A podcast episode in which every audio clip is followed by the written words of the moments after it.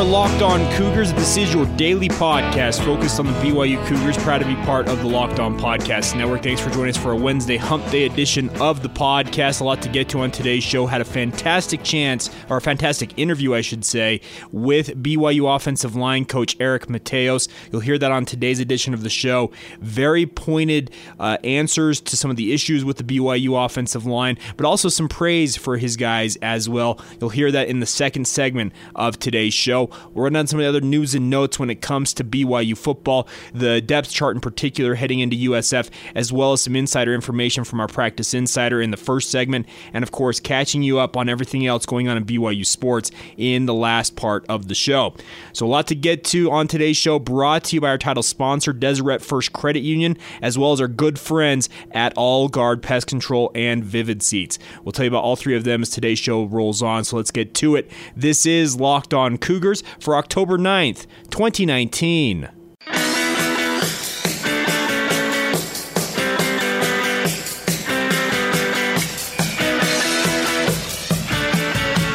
What's up, guys? I'm Jay Catch, your host here on Locked On Cougars, resident BYU insider. I work for the Zone Sports Network in Salt Lake City, Utah as a radio producer, but I love being the host of this show and talking BYU sports with you guys each and every day. Thanks again for your continued support of the show.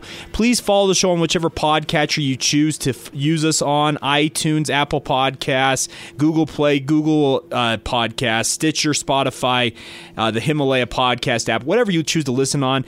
Give us a good star rating, a five-star rating in particular, if you don't mind, as well as a favorable rating and review. They really do help us out in terms of getting the word out about this daily podcast, all focused on the Cougars. All right, some news and notes coming out. Looking at the BYU depth chart this week, a few minor notes I probably should have noted earlier in the week, but let's run down them real quick. Emmanuel Asupa is your starting running back this week officially. Lopini Katoa is the backup. There is no or between their two names, as well as having two new running backs enter the depth chart. Sione Finau, redshirt freshman from Kearns High School, listed as the third-string running back, and then returned missionary running back Jackson McChesney, a freshman from Lone Peak High School, is now listed as the fourth-string running back. He's been mainly running with the scout team early on this season, but he's now entering the depth chart, meaning he's probably getting a few more reps with the actual first-team and second-team offenses during practice.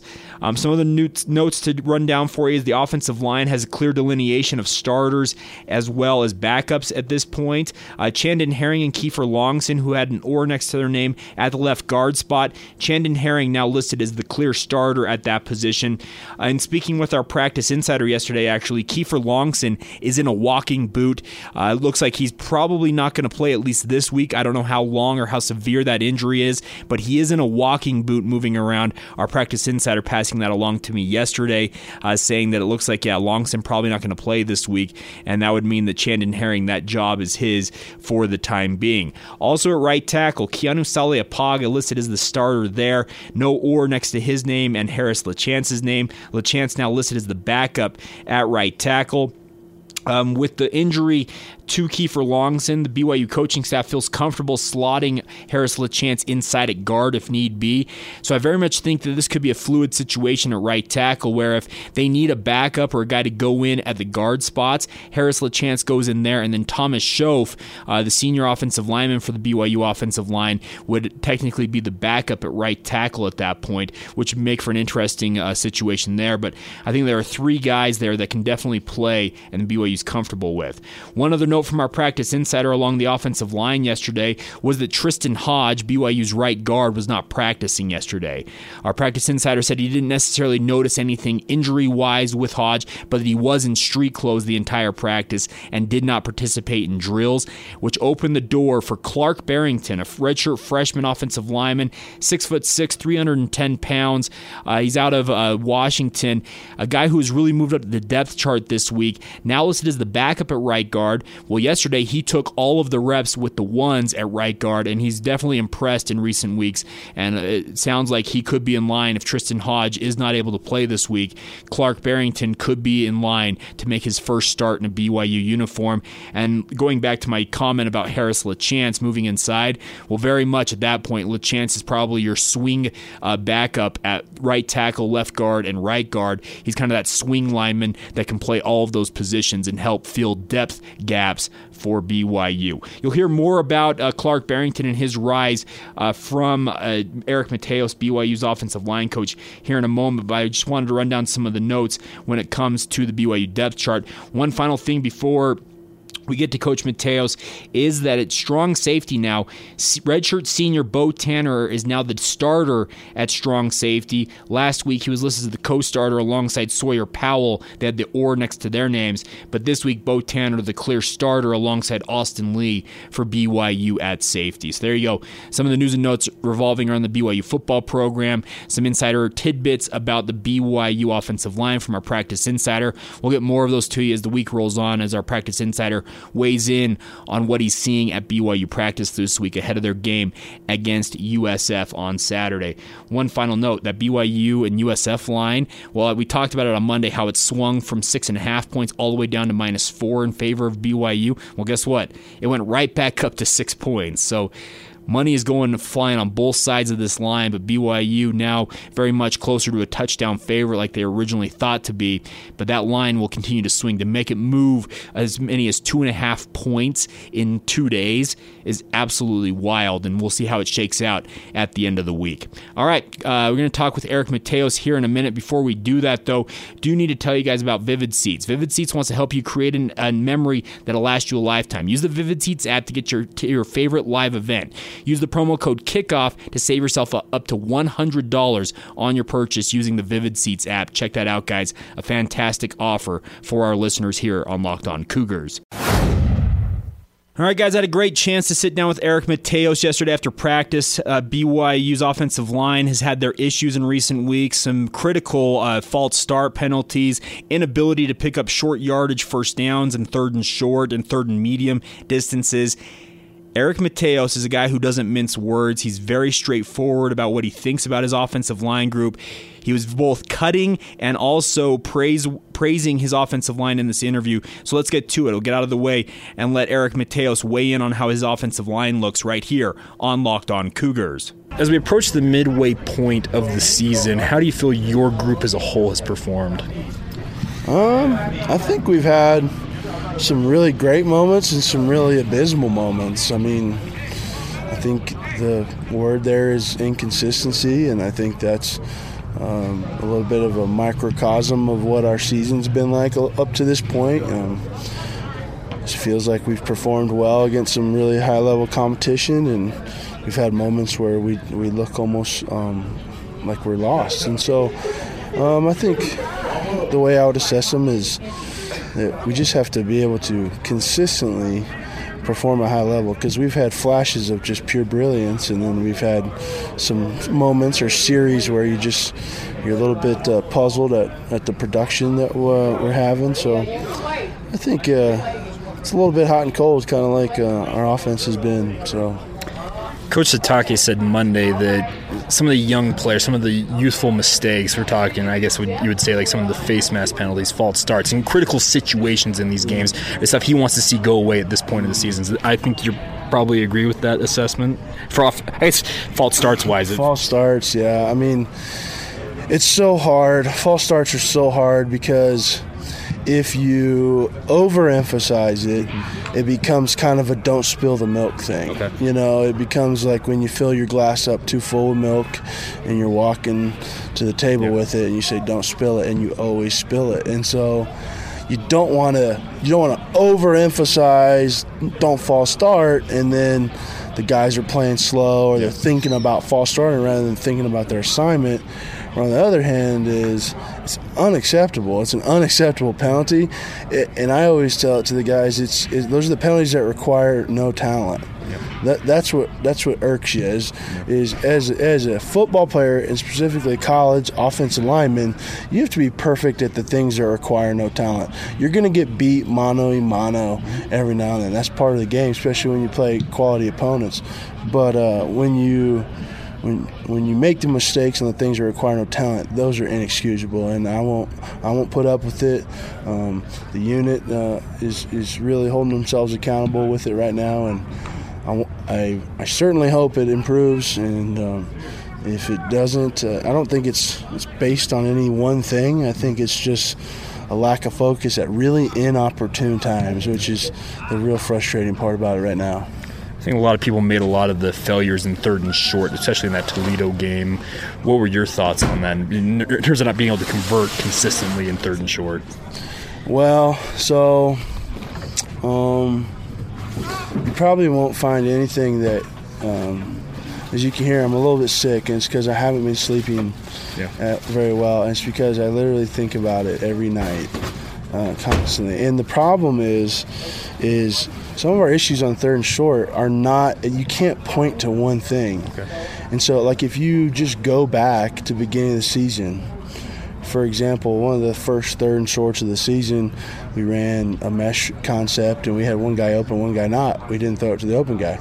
Well, so that's a simple fix, right? Mm-hmm. And then you look at a third and short in the USC game, or the Tennessee game, where it's 3rd and 1, we call what we call a fastball to hurry up and run a play. Okay. Yeah. And we had an incompletion on the RPO. And the run probably would have got it, but you know what? The quarterback made the decision he thought was right, and I didn't necessarily disagree with him.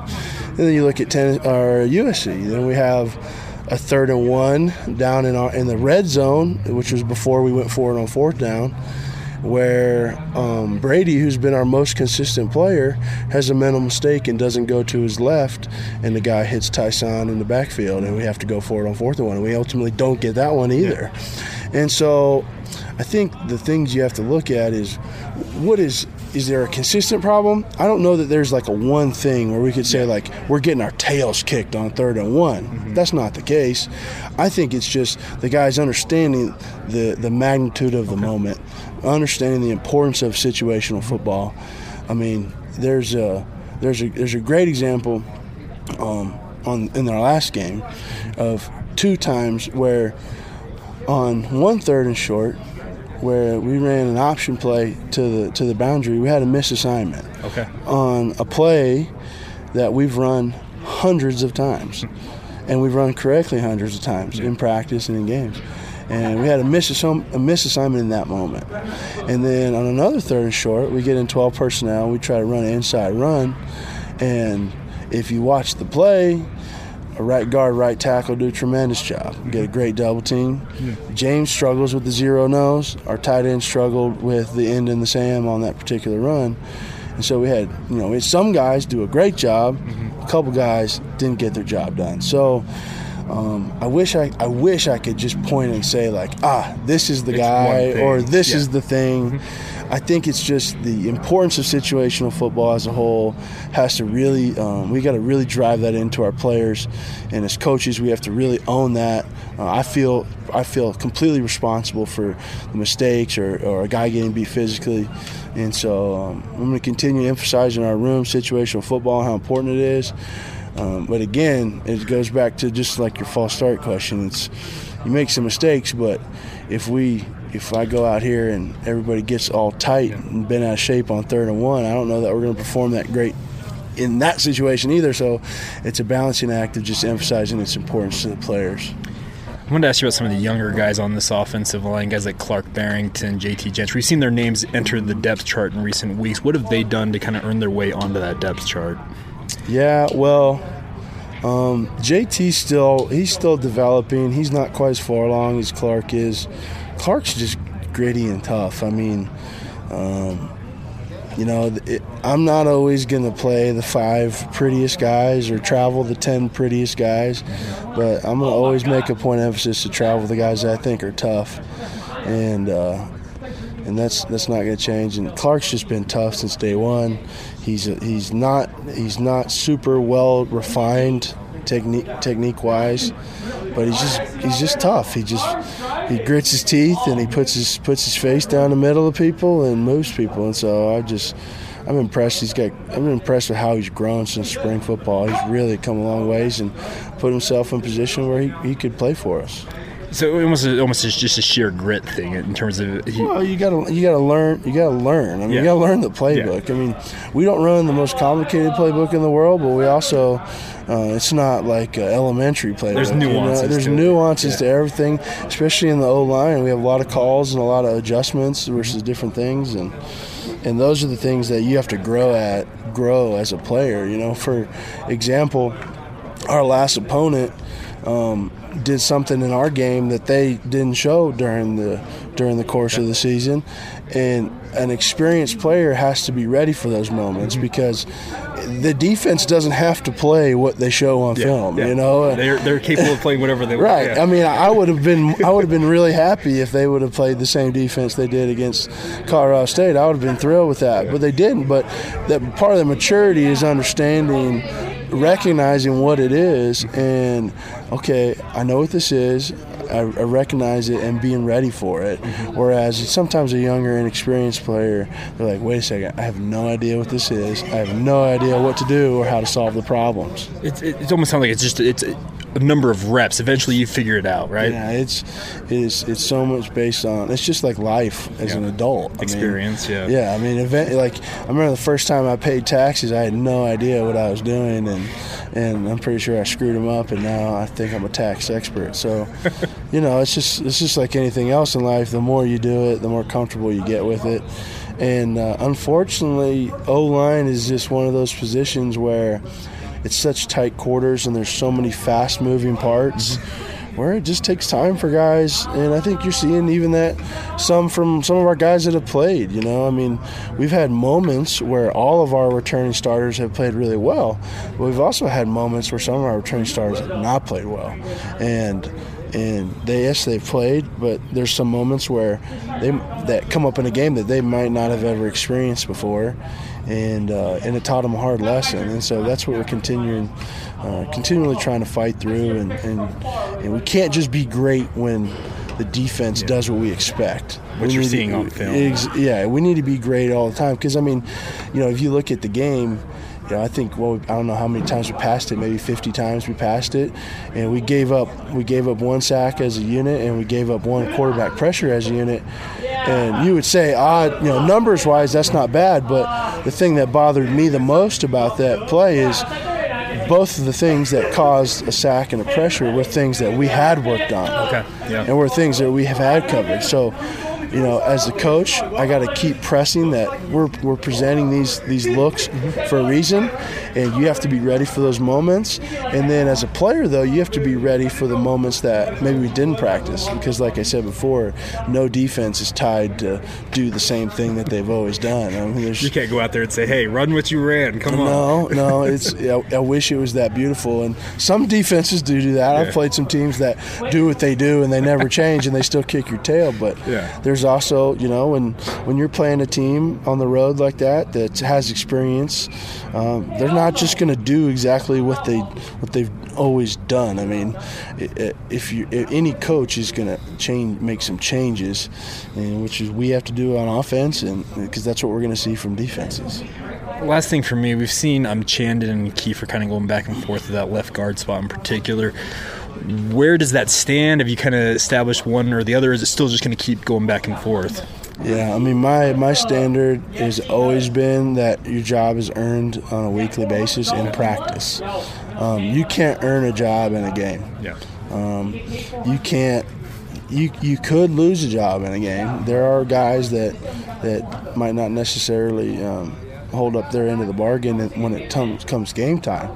But on a weekly basis, on a day-to-day basis, guys have to earn their job, and it's in the meeting room, it's in the weight room, it's with academics, it's with their body weights. I mean, I have no hesitation of not playing somebody because they're not keeping their body weight where we want it to be. So it's a huge accountability thing, and when you do have enough guys that you could make some changes, I think it's good because it keeps guys on edge and no one's really getting complacent, which I think is the key to having offensive line success, which unfortunately I think there's a lot of moments in this first part of the season where we listen to too many people talking about how good we were, and you know, that's poison, and I think we heard too much of that noise, especially in the off season. I kept trying to tell people, you know, stop giving us the crown, tamp down the expectations. But well, not just that, because no one's expectations are higher than ours, but when you're a 20-year-old guy and somebody tells you how awesome you are, eventually you're going to start believing it. And so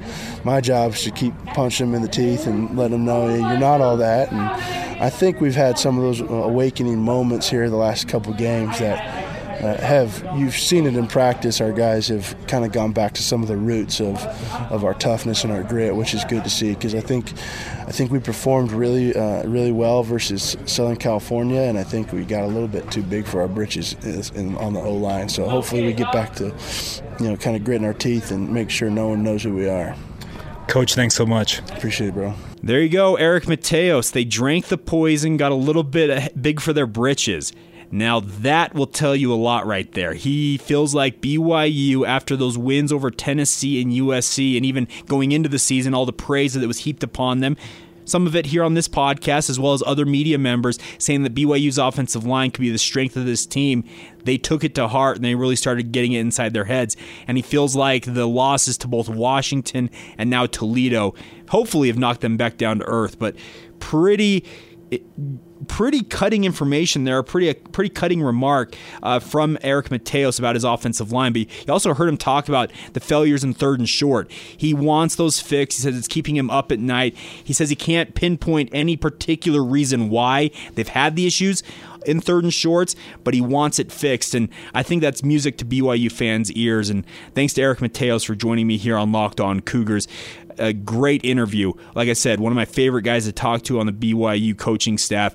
Very straightforward. He praises his guys, but he also isn't afraid to call them out when need be, both in the media. And I'm sure what he's telling me is only half of, if not less than that, than he's telling his guys in the meeting rooms there at SAB in Provo. So thanks again to Eric Mateos for joining us here on Locked On Cougars. A couple of notes to get to in terms of other BYU sports here in just a moment, but we do need to take a minute today and talk to you about our title sponsor here on the podcast, Deseret First Credit Union. You guys have heard me talk about these guys each and every day on this podcast, but can't thank them enough for their continued support.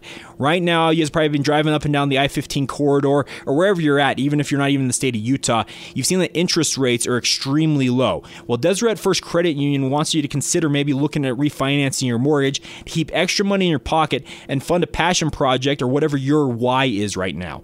They want to help you guys out. Make sure you have the extra money in your pocket. That way you can just do whatever you want with it. With a no-cost refinancing from Deseret First Credit Union, you can get locked into a low rate for absolutely nothing and potentially save yourself up to hundreds of dollars a month, guys. Hundreds, you heard me right, hundreds of dollars a month. Check it out. DFCU Mortgage and the DFCU Mortgage team will work with you to find the right loan for your financial situation. I've bought 2 homes in my short life at this point. Some of you guys are first-time home buyers. Some of you are much more experienced than I am. Some of you have investment properties. Regardless of where you're at on whichever plane of life you're in, the DFCU Mortgage team can help you find the right loan for your financial situation, guys. Call them 801-456-7070 or visit dfcu.com to apply in 5 minutes or less, guys. Deseret First Credit Union, great partners of Locked On Cougars. Let them know that Jay Catch and Locked On Cougars sent you when you do give them that call. But also remember, Deseret First Credit Union, you know why, we show how. Of course, membership and eligibility required, OAC. Terms and conditions apply. Equal housing lender. We'll get back to Locked On Cougars here in just a moment, but do need to take a minute and talk to you today about our good friends at All Guard Pest Control. Seth Barrett and his team are the best of the best when it comes to the pest control issues.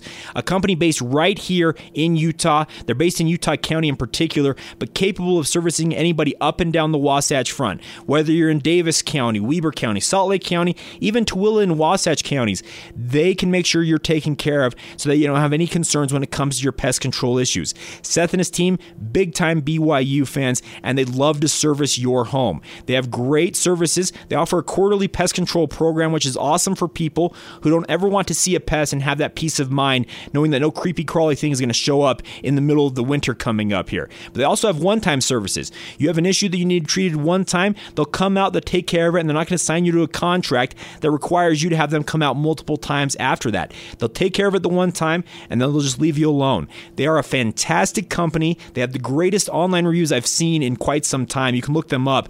All Guard Pest Control, 5-star reviews up and down the board. They do a great job. They're also the termite experts in Utah County as well if you need those services. Give them a call, 801-851-1812, or go to allguardpestcontrols.com. Let them know that Locked On Cougars and Jay Catch sent you. Seth and his team will make sure you're taken care of. Once again, All Guard Pest Control, 801-851-1812, or go to allguardpestcontrols.com. All right, guys, as we close out today's edition of Locked On Cougars, I want to thank you guys again for joining us each and every day. Please follow us on social media, Facebook, Instagram, and Twitter. Check out the show at Locked On Cougars.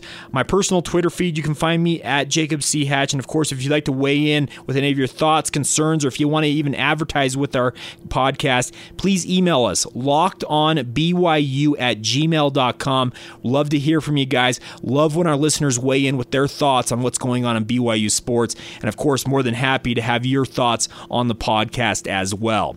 Couple of notes for you before we go on today's show.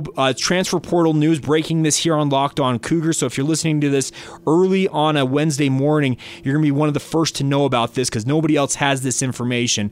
Colby Lafson, and I know that's not a huge deal, but Colby Lafson, a walk-on guard / forward for the BYU basketball program, has entered the NCAA transfer portal, according to my sources. Of course, Lafson has been a part of the program under Dave Rose for the last couple of years.